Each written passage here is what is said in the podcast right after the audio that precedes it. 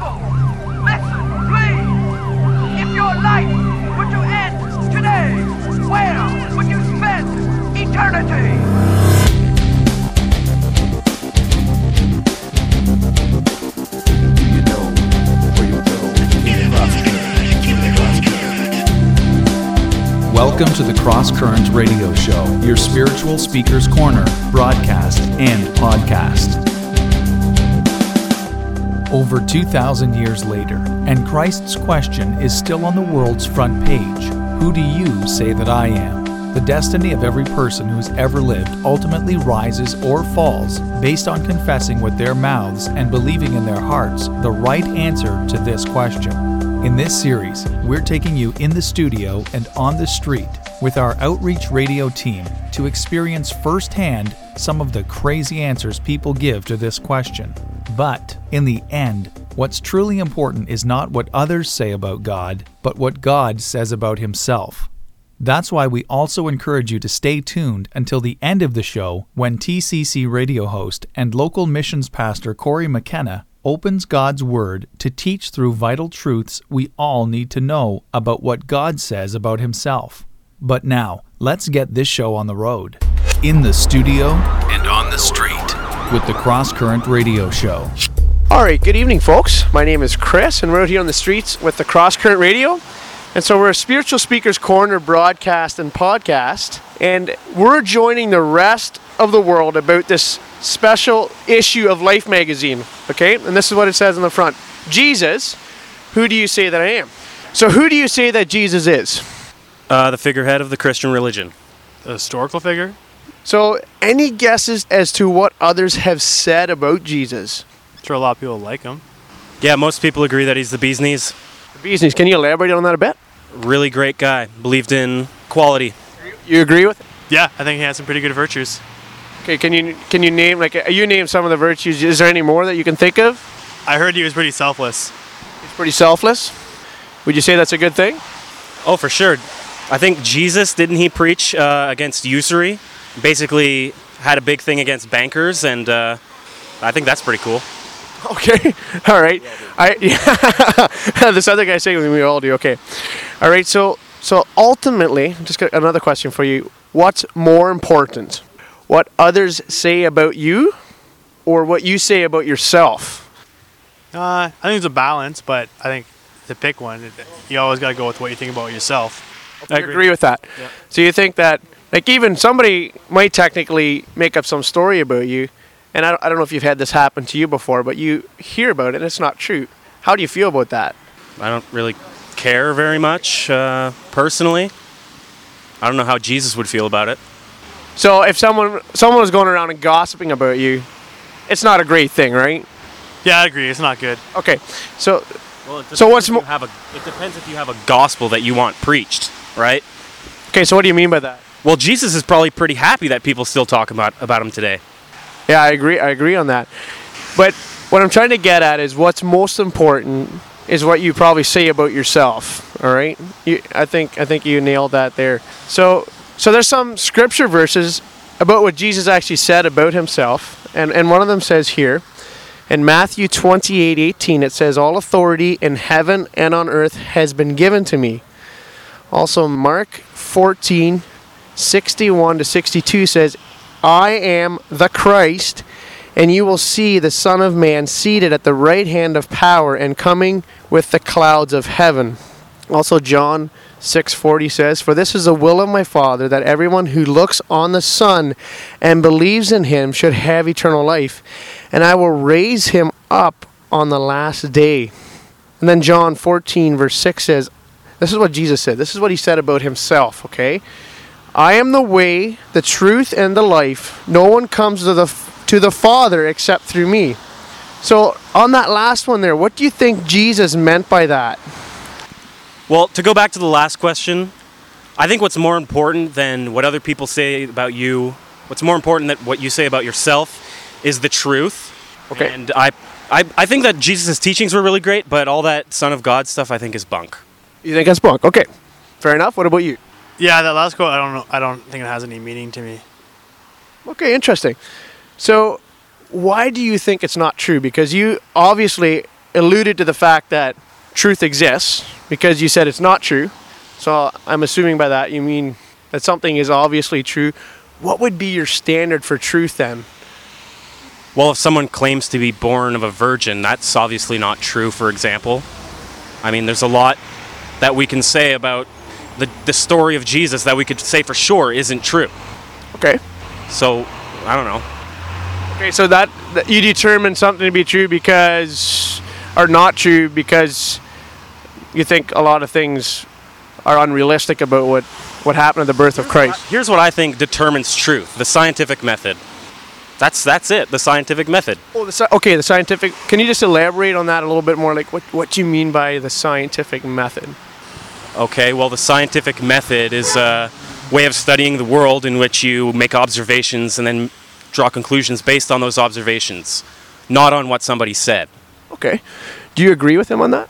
Uh, I don't, like I don't agree that that's the only way the only way of determining truth. Uh, I don't know. Back to the, the quote that you, you had from the Bible there. I don't know if I feel if I could say if that's true or not. I- To me, it doesn't isn't ring as a true or untrue statement. I just don't identify it with it. I don't. It doesn't have any meaning for me. I'm not going to tell someone it's not true. Okay. Okay. Yeah, it just it just says, "I am the way, the truth, and the life. No one comes to the Father except through me." Okay.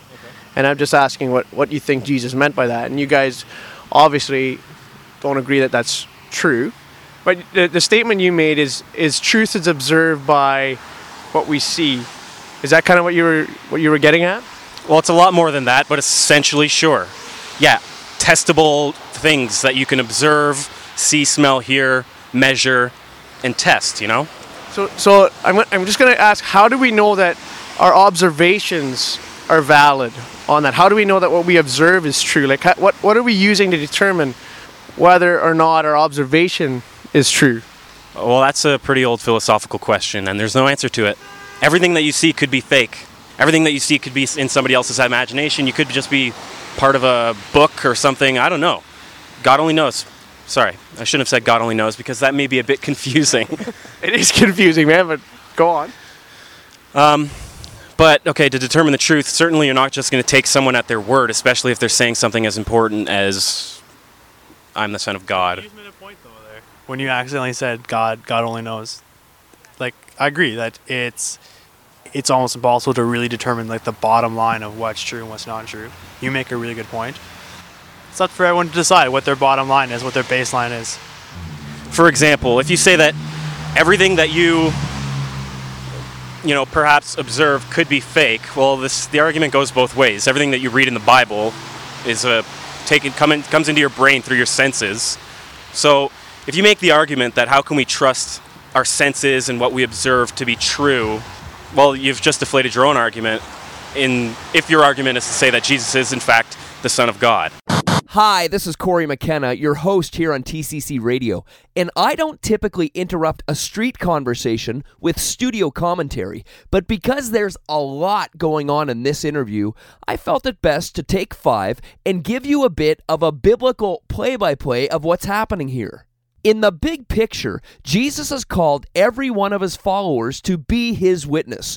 And here at the Cross Current, we teach the simple math of being a biblical witness for Christ as this biblical evangelism, that's advancing the gospel, plus biblical apologetics, that's defending the gospel, equals biblical witness. Our goal as a local missions ministry and outreach broadcast is to equip you by example, Christian, to advance and defend your hope in Christ and the gospel. And we'll be walking and talking details of defending our faith in another series. But for those of you listening to Chris's conversation here and now, let me give you a bit of basic training in defending your hope in Christ and his gospel. After we honor Christ the Lord as holy in our hearts by fully submitting to His Lordship, here are two simple scriptural points for answering a skeptic or naysayer, and these are the very points Chris is trying to communicate in this gospel conversation. Here's point number one Everyone knows that God exists and are without excuse for denying Him.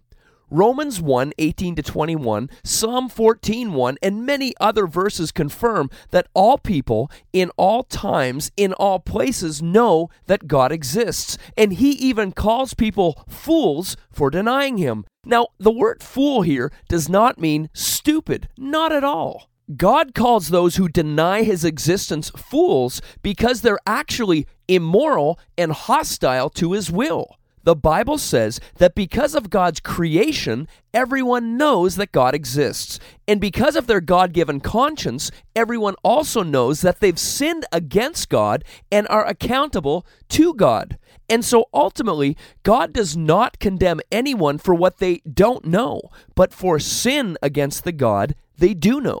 And when we defend our faith biblically, what we're really doing is lovingly and respectfully reasoning from Scripture to remove the mask of foolishness and suppression of truth for those who are without excuse. Why?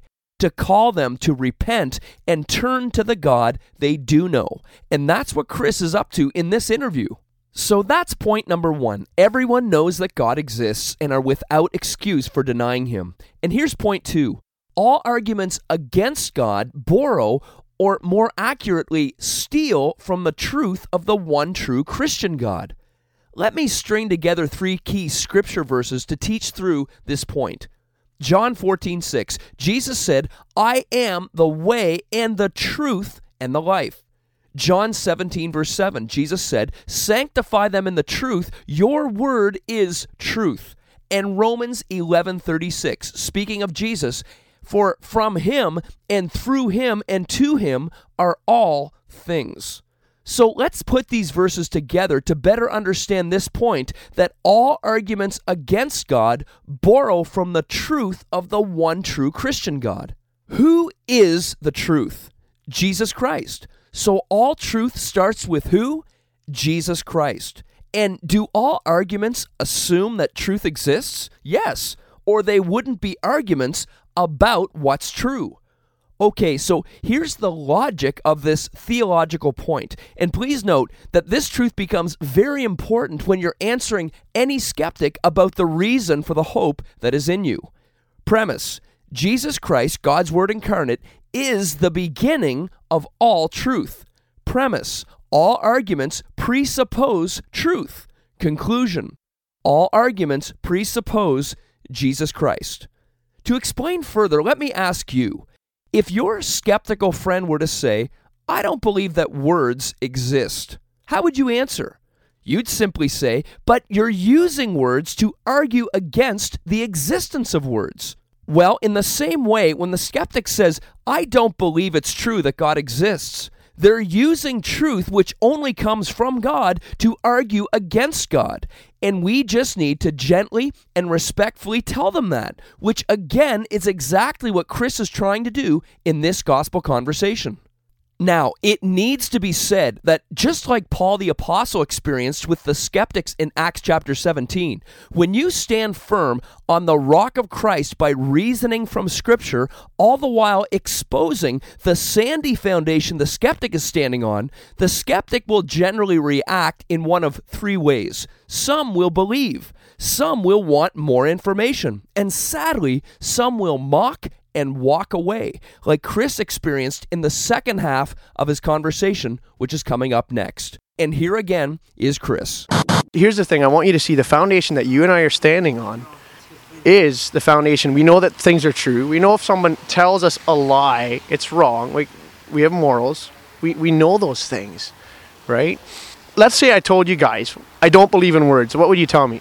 You've just contradicted yourself. Okay. I don't know. I say that sounds really weird. I don't. Okay. Now imagine how it would sound for you to tell me that God doesn't exist, even though the proof of God is that without Him you couldn't even make sense of your question. But the Bible even says that everyone knows there's a God. It'd, it'd be like me telling you I don't believe in words. You tell me I'm I'm crazy because I just contradicted myself. I'm using words to say that I don't believe in words, but the fact is we're all using God to argue against Him when we say that well, I don't believe in God. Now, let's say I told you I don't believe in gravity. I just want you to think through this. Does that make the effects of gravity non existent on me? No, but I'm pretty sure you're committing a logical fallacy somewhere here. I, I'm, Or I'd love for you to point it out to me. Ah, I can't exactly. I'm not a, you know, a debate specialist or anything like that. I just, I don't, I just don't think that uh, that all knowledge comes from the fact that God gives us knowledge or something. Okay, is could there be a possibility? That's what the Bible says. That Romans three says we've all sinned against the holy God. And the wages for our sin is death. Um, and then six twenty three says the wages of our sin is death, but the free gift of God is eternal life through Christ Jesus. See, we've all, since the time that we're born, set up kingdom, set up shop on our own little throne, and we want to determine what's right and what's wrong. But here's the thing: it doesn't matter what we believe to be true. I just thing is, we've sinned against the holy God, every one of us. Whether we've told a lie, whether we've lusted, whether we've stolen or hated or used God's name in vain. See, every time we do that, we've sinned against the holy God. Here's why: because we were created in God's image, you and I. We were created in God's image to bring honor and glory to Him. Right? It doesn't matter what we believe to be true. At the end of the day, what's true is always going to be true. So, do you guys think that if you're to die tonight, where do you think you would spend eternity? What do you think about the afterlife in terms of the afterlife? I don't think there is an afterlife. Okay. What about you? Mm, I don't know. I don't even really think it matters. Okay. It is going to be what it's going to be. Here's the thing a guy like Christopher Columbus, he in 1492 sh- sailed the ocean. He came across over to North America here. Has he come back to talk to us about that at all? No, not to my knowledge. So, what I'm trying to point out is truth number one is we're not here for very long, right? Maybe 80 years, maybe 90, right? But the other truth is, like, for example, a guy like Christopher Columbus, we're dead for far longer than what we are alive. So, do you think, in terms of thinking about the afterlife, that there's some value in thinking about what happens maybe after we die? No. No? Uh, I think some old Greek guy once said that everyone suffers two deaths. This is in the Iliad, I think. So, your actual physical death, and then the second most important death is when everyone forgets you. Which is why I don't think we should spend all of our time on planet Earth, uh, the short time that we do have living, you know, to live, worrying about, you know, metaphysical problems which basically have no basis in logic. And I think we should just live well right and you know think about things and just enjoy ourselves anyways i'm gonna get to that Okay, so here's what I want to leave you guys with. Right? I want I want to share with you the gospel. The reason why Jesus came. Jesus was fully God, but yet he was fully man. So when he came down with 2000 years ago, he lived the perfect life that none of us could live. All right? So he never lied, he never lusted, never stole, never hated. He could he, he wouldn't he have to do those things no, but he's yet he's fully God. But he he upheld the law 100%, right? He was perfect in every way. He was fully God. And so at the age of 33, he went to the cross, all right? We celebrate Easter. And what happened on the cross was not just the fact that Jesus suffered at the hands of Roman soldiers. What happened on the cross was God the Father poured out his wrath on his son Jesus. So we've sinned against the holy God. Just like a good judge in a courtroom, if a, if a someone's committed murder, what's a good judge going to do? He's going to bring justice against that. Well, Jesus says if you hate somebody, you've committed murder in the heart. He says if you look at a woman with lust, you've committed adultery in the heart. I mean, we're all busted. I'm busted. You're busted. We're all busted, right? The biggest, the biggest. I know, but the, it doesn't matter if you like it or not. I- If you tell, I know, but stand here and No, you- you don't have to. So, all right, well, guys, can I give you something before we go here? Okay. All right, thank you. Hi, I'm Corey McKenna, president of the Cross Current. We all know that Canada needs Christ, yet, how are the lost to believe in Him of whom they have never heard? That's why we're asking like minded Christ followers in Canada will you help here at home with the Cross Current? Thanks to ministry partners like you, we were able to raise the minimum support necessary to send me into the field full time on July 1st. But to launch a new online training platform and release a new radio program to reach more youth and young adults for Christ, we need your support. As you pray for us, would you consider sowing into our ministry and then go to helphear.ca That's H E L P H E A R.ca and give. We thank God for you and your partnership in His gospel. Personal. Uh, let's get personal. Uh, and make sharing your faith a part of every day. Welcome to Let's Get Personal, a 60 second sample of personal witness training with the Cross Current. Who do you say that Jesus is? This simple question Jesus asked his friends is the same question we can ask our friends to get a conversation started about him.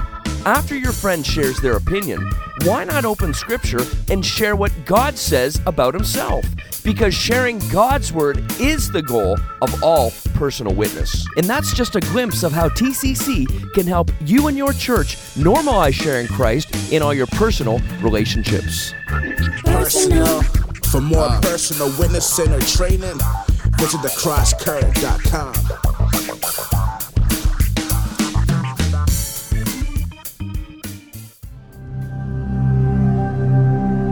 Hi, this is Ravi Zacharias, and you're listening to the Cross Current Radio Show.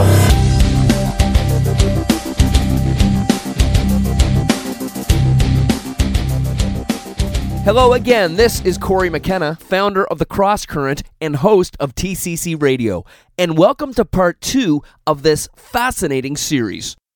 Last time together, we laid a bit of groundwork by looking at the scene and context of this question of all questions that Jesus asked Who do you say that I am?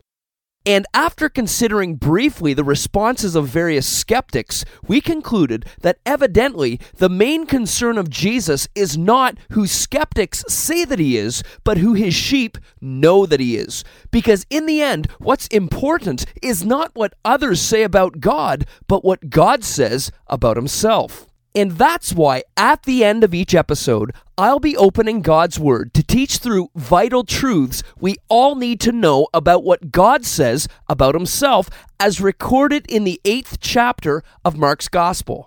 And the first truth God says about Himself is this I am Savior. To the question, but who do you say that I am? Peter answers, You are the Christ. Though it's been said rightly that Peter had a foot shaped mouth, by God's grace, he got this one right. Jesus, you are the Christ. And the Greek word translated in English as Christ here is equivalent to the Hebrew term Messiah, which means anointed one. This points to the deity of Jesus and defines his work as Savior, priest, and conquering king. You see, since the very beginning after the fall of man, way back in Genesis chapter 3, verse 15, God promises to send a Messiah, a Savior to redeem His people. And with each passing generation, the Jews waited and waited and waited. And by this point, the 12 had been following Jesus for over two years. And all along, they'd hoped He was the Christ, but now they know and confess that He is the Christ. So, how did they get the right answer when the rest of the people got it wrong? Were they somehow smarter than the masses? Well, in his account of the same story, Matthew adds, Blessed are you, Simon Barjona, for flesh and blood has not revealed this to you, but my Father who is in heaven. In other words, seeing Jesus in truth is not something that our flesh and blood brains are smart enough to just sort of figure out. No. Now, while we're thankful that the Christian faith is true and therefore rational, God Himself says that saving knowledge of Him only happens by His sovereign grace. And right after this confession of Christ, we read, And He, Jesus, strictly charged them to tell no one about Him. And why does He do that? Because, evangelist side note here, at first glance, this seems like the greatest anti evangelism command ever given by God. Like, don't tell anyone about me, Jesus says? I mean, if we applied his words literally here, then this outreach radio show of ours shouldn't even be on the air. But we'll soon see that he said this because there's more to the message that they need to know before they start spreading the word. Much more. And so he began to teach them that the Son of Man must suffer many things and be rejected by the elders and the chief priests and the scribes and be killed, and after three days rise again. Ah, what's Jesus talking about here? The gospel. For the very first time in Mark's gospel, Jesus is setting their sights to the cross and giving a forecast of what would have to happen for him to finish his work as Savior. The Son of Man must suffer many things betrayal, arrest, abandonment, imprisonment, scourging, and then be rejected by the Jewish leaders only to be killed by crucifixion.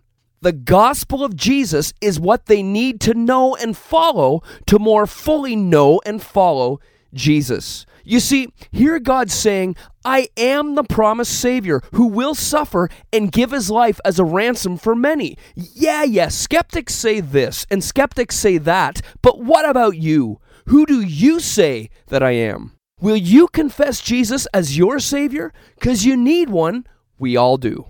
And that's why TCC Radio is on the air to plead with anyone listening to repent of your sin and believe the gospel today. Well, thanks again for listening to the Cross Current Radio Show. You can access this podcast online at tccradio.com, where you'll also find supplementary resources for this series, including a video trailer and a sermon I preached on this very subject. Until next time, I'm Corey McKenna in the studio and on the street, keeping the cross current in our culture.